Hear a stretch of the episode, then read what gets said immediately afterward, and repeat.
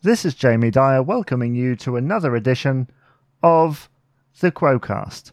And if you'd like to be a guest on a future episode of the podcast, you can. You can email quocast@outlook.com. That's quocast@outlook.com. You can tweet at the Quocast on Twitter or go to the Facebook page, facebook.com/the Quocast. Thank you both for joining me on the podcast today, Johan and Ola. You're in the band Big Fat Mama, which is a Swedish Quo tribute band. You're coming to the Quo convention in Minehead in September 2022. We'll talk about that in just a moment, but tell me each of your stories about how you got into Status Quo, how you discovered the band. Well, my story is, I see Ola smiling a bit. Well, my dad, his name is Olly, and he's also the harmonica player in the band. So he's our own Bob Young. He held the Swedish Status Quo fan club from the 70s up to the late 90s, I think. And through that, he also became friends with the band, and first and foremost, John Coghlan and Alan Lancaster. So I think the first time I met Alan Lancaster, I was 3 years old. So he was at dinner at my place. So yeah, I guess I got it by blood. It's always been around. And my story is because of Johan. Is. He's the big influence to me to just appreciate and look up all the early Status Quos. I started listening Status Quo in teenage, some songs just. But when we got together in school, 2016. Johan had chosen a Status Quo song, and we got in the same group. So we started playing Status Quo together, and we started ordered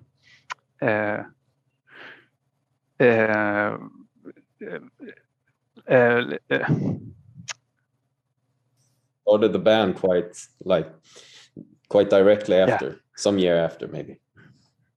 Yeah. Yeah. So he's the big influence. That's why. And I guess Johan's big influence is his dad, Ola. So that's it all comes down to Status Quo because of that's why we're so good friends, me and Johan, also. Well, there's nothing quite like bonding over a love of Quo. And we've mentioned that you are playing at the convention in Minehead, but previously you played at the McVention in Glasgow. What was that like? Well, it was amazing. It was like all the people who want to hear us the most at one place, all gathered. Because I mean, what we do is it's kind of a small niche. Like we only play songs from between 71 and 76 of this specific band from back in time. So, but it seems like when we played in Glasgow, everyone there knew exactly what they could expect from us. Back home in Sweden, when we played a few gigs here and there, I mean, people often know of Status Quo, but there's only like a handful of diehard fans at every gig. So, yeah, it was quite amazing.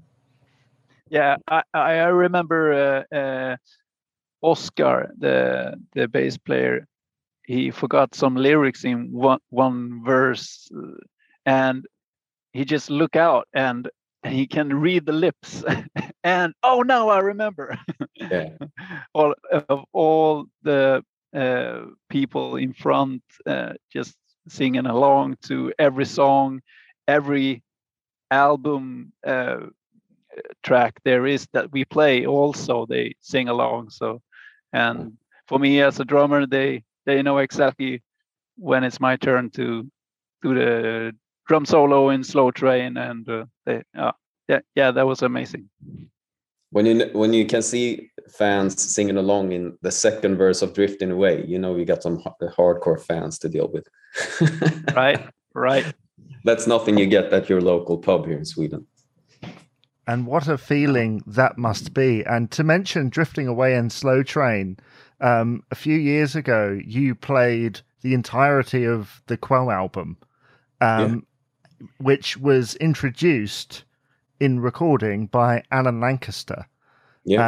That must have been some feeling, especially as you met him when you were so young, and you know, coming up, and to have a member of Quo kind of introduce his album, because Quo is kind of his album. That's the one where he sings on pretty much most of the tracks. How did that feel? Well, it was quite amazing. I think it started with, like, I had my birth. Me, and we spoke about, like, that we were going to do the Quo album, and he said also that it was his favorite album, and I think it's all of us in the band, that's our top Quo album. So I think it actually was my dad's idea that he, after I've spoken to Alan, my dad phoned in him and said, like, yeah, I've got this idea. Could you do a recording that we can open the gig with? That would be something. So we're all about playing the odd album tracks that the band themselves never played. So so it's just a thing for all the nerds out there to have, like, a recording of Alan before the gig and play the odd songs. So yeah, it was quite an evening. Yeah, me and Johan do several tribute bands also. So this is a niche that we used in the other ones. We also, like, the AC/DC tribute. We did Powerage all through the Powerage album, and we thought we should do the same with the Quo. So it was a pretty great experience, since that's my greatest favorite album, and the Quo also, and the Powerage album. So it's a fun thing to do when you have a tribute band and you know people want to play and they have the ability and the guts to play it. It's not not hits every song, but it's great albums all through. Yeah. Also on the bill at Butlins is Sound of Status, a fellow Swedish tribute band. Do you know those guys? Have you had anything to do with them in the past? Have you heard their music? Yeah, I actually, if I remember it right, I think they came to see us the night we played the whole Quo album.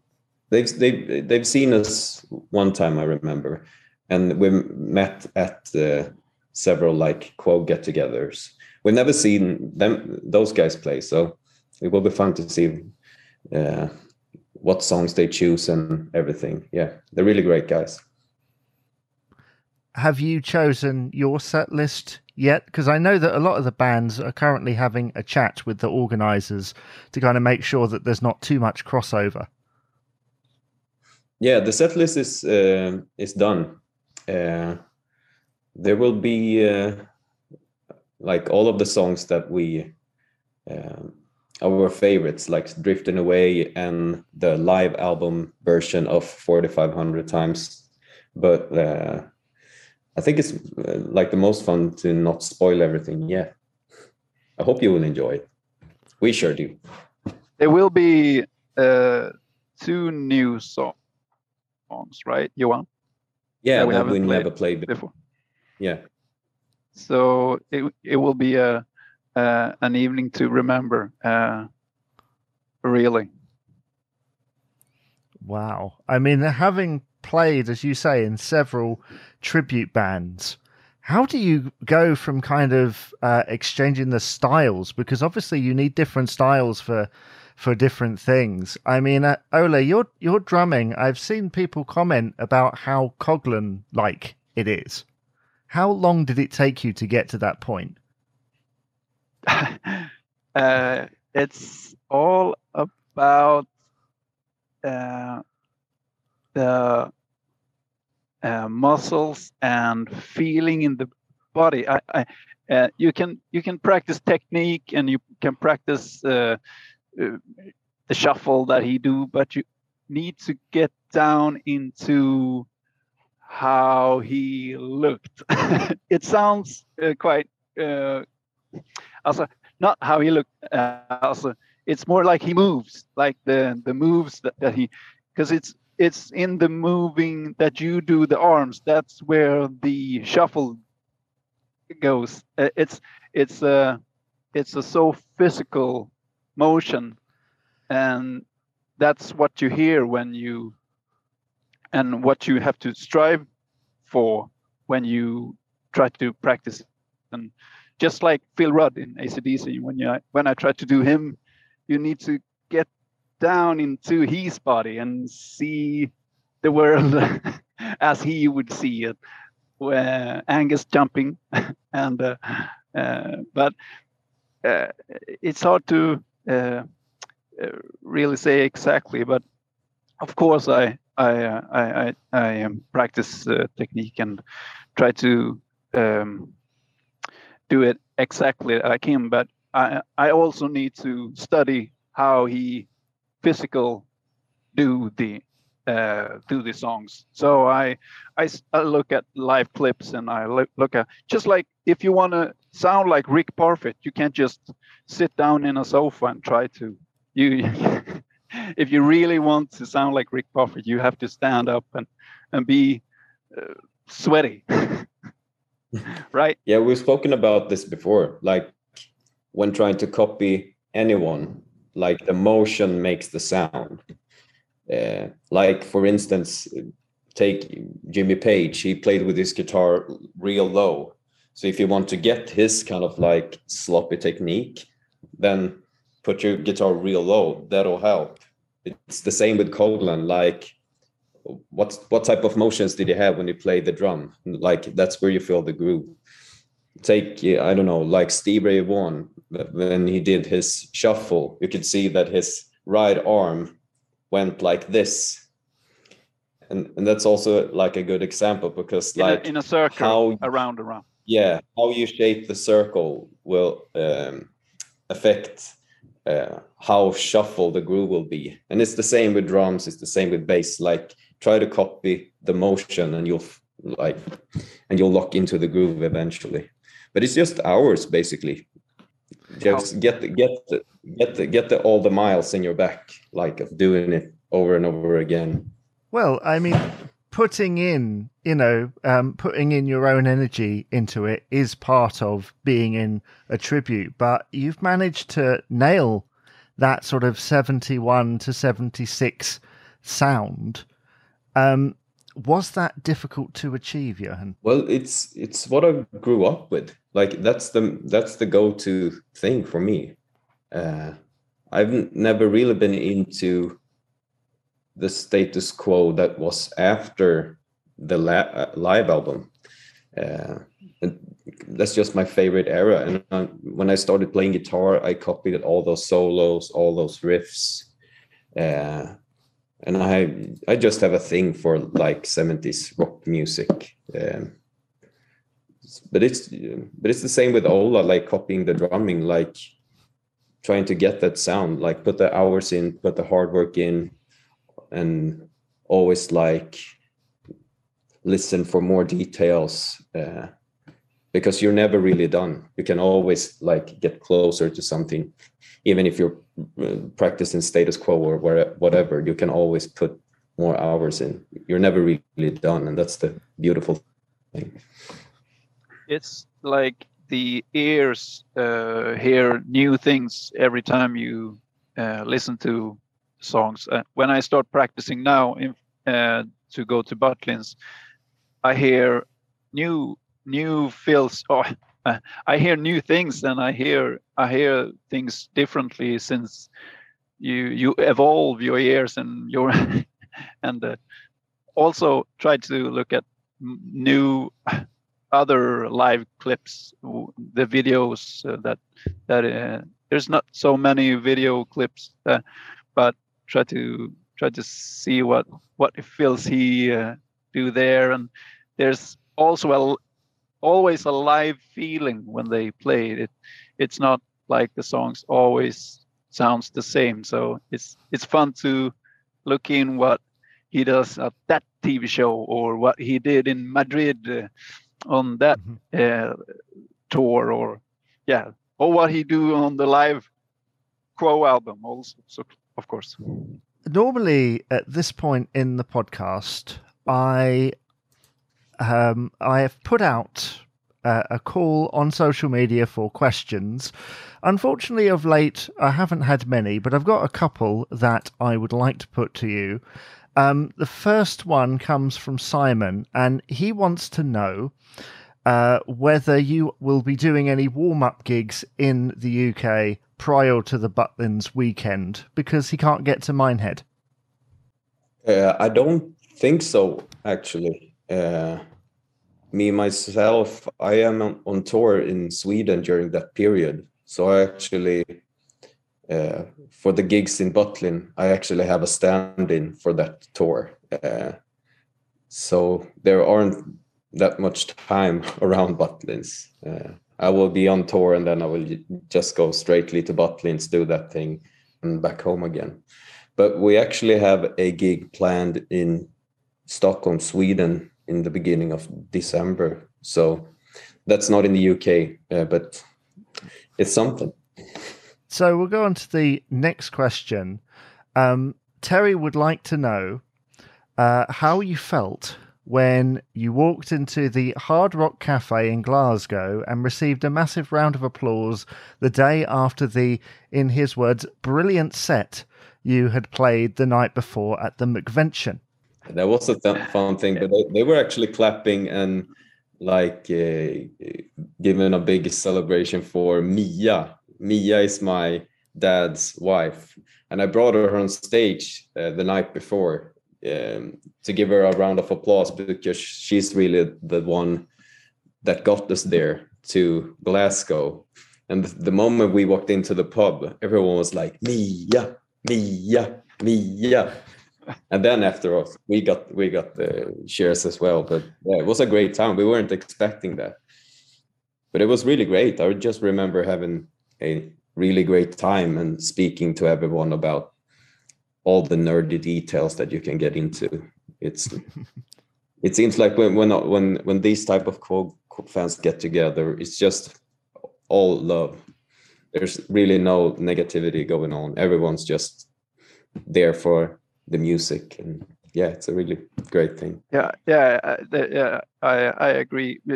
It was a great feeling to be feeling like a rock star for some hours there in Glasgow, on stage, and also the day after in the bar, or when we walked in the street, people were there was one man in a car. He stopped the car and put down his window and Big Fat Mama, yeah, and just drove on. And so we were walking around there like, oh, people know us! Wow. You must be buzzing for the convention, because it's not like. It won't be like last time, but I guess it's almost like having a second go at it, isn't it? In front of a very similar crowd. Yeah, and I think it's even more people this time. Like even more nerds getting together. So I hope there's gonna be like a supernova of Quo nerdery going off. I hope it's gonna be great. We're looking forward to it. Now we reach the part of the podcast which is fairly new. I think you're the third guests, well, the third and the fourth guests, really, to to take part in this. It's called Milestones. Basically what I do here is I give you the name of a Quo album that's celebrating an anniversary this year. You tell me what you think of it in a couple of sentences, and we just kind of go from there, really. So we'll start. What do you think of Piledriver, which of course is celebrating its 50th anniversary and is part of your repertoire, obviously, because that's between 71 and 76? Well, I'm thinking about Big Fat Mama is on that album, right? Yeah. When you say Piledriver, I see the cover, of course, and there is I have a really great feeling to put that special album on my vinyl record player, because it's a lot of cracks on the record, but you always have the feeling of the great songs that is on there. I love it. What do you say, Johan? I like Big Fat Mama, of course. I think that's my favorite song on there. That I like some of the mellow songs, like A Year. A really great one. Yeah, cool album. They're starting to find the Frantic Four sound for real on that album. It's one, yeah, great one. Yeah, I think with Dog of Two Head, the previous album, it was very much experimentation, and it's a little bit heavier than Mark Ellis, but not quite as polished, perhaps, as the one afterwards. The songwriting is definitely there with Piledriver. You've already mentioned the live album. What do you think is like the standout moment on that album, or is it all of it? Is it from beginning to end? Well, my favorite moment is the seconds before they start playing, when the guy introduces the band and you hear, I think you hear John Coghlan playing, like he plays his cowbell and the cymbal, and then you hear Rick playing just a chord. Ding, brink. Oh. That's my favorite moment, because it's like the seconds before it's like starting to blow. Explode completely. So yeah, I think that's my favorite. That's a great moment, actually. But the first thing I do remember is the seconds of the shuffle going into, or it's going into a shuffle in 4,500 times. And I see the arena of Apollo just start jumping, and you can hear how people just get mad or insane of jumping and just it's a, and also it's a fun drum solo on there. He really got the audience in his hands with the pa, ah, pa, pa, pa, pa, pa, pa, pa, pa. I hope there is going to be a time in Butlins for doing just a small drum solo also, maybe. Yeah, we got time for that in the set. No worries. I'll make time. Yeah, I'll make time. I mean, it was lucky, really, that in 2013 and 14, obviously, they got a chance to almost recreate that tour and that album with a few extra tracks going in the set for the first time.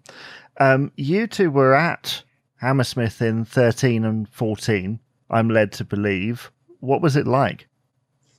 Yeah, I was there with my dad and the Mia that I told you about before, and I think my sister was there the second year. Well, it was quite amazing, because when I grew up, my dad was always like, I hope you get to experience the real Frantic Four, like just one time before, like, they all go. And then I remember when they announced that, like, they will get together and do a tour.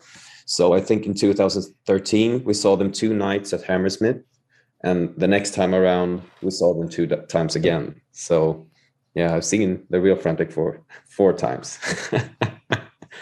Yeah, but it was real fun. It felt like also one of those moments when, like, the real fans and the nerds got together. Yeah. And I remember, like, all the fans going there, like, they've come of age, like, they were teenagers when they saw them the first time, and they were going there, like, limping. But when they got into arena, they just jumped for 2 hours straight, and then they just limped back home. It was quite beautiful. So how do you feel, Ola, and having missed that? Oh, well, yeah, that was before my real Quo era in my life. Since I told you before, we met in 2016, and but I feel I guess the real energy is recorded on live takes, but I really wish that I would have been there. Of course. Now, since Alan is there won't be another time. So, yes, of course, that's a shame. So you are at the Butlins convention. How did that come about? Were you contacted? Did you contact somebody? How did that come to be? I think it was Yvonne who got in touch with us. Mm-hmm. But I think the thing that made her think about us is that she saw us in Glasgow at the McVention. So I think I got in touch with her some years ago, saying, like, we would like to play Butlins. So just, like, please consider us. But not any plans were made, but I really think that Glasgow was the thing that just made her think, like, oh yeah, we got to get these guys. So it's really an honor to be booked and to also be the band that plays before Coghlan, before he puts his drumsticks down. So it's quite an honor. Yeah, for me, it's a bucket list. I think in a way we started this band to play for the real nerds that really appreciate the album tracks and not just play in Stockholm. So that was first we got to Glasgow. That was great. And now we have the opportunity to go to Butlins, and that feels amazing. And I'm really looking forward to that. It's like when we started this band, yeah, like, it's always been a thing. We got to do it for fun, and we're not going to overplay it. We're going to do it 2 or 3 times a year or something, and, like, do a proper evening at a nice location and do our best to, like, bring all the fans there. So playing Butlins is, like, the optimal gig for this project. It's really the biggest get together for Quo fans. So it's the gig that we should play in a way. If we're only about to do this a couple of times per year, then Butlins is the place to be. So I'm glad we're going to get there. Well, I look forward to seeing you, and I'm sure many others who either saw you at Glasgow, have seen your videos on YouTube, which are excellent, or even just heard about any of these things, will be very much looking forward to seeing you. Thank you so much for taking the time to be on the podcast today, both of you. Thank you. Thank you for having me.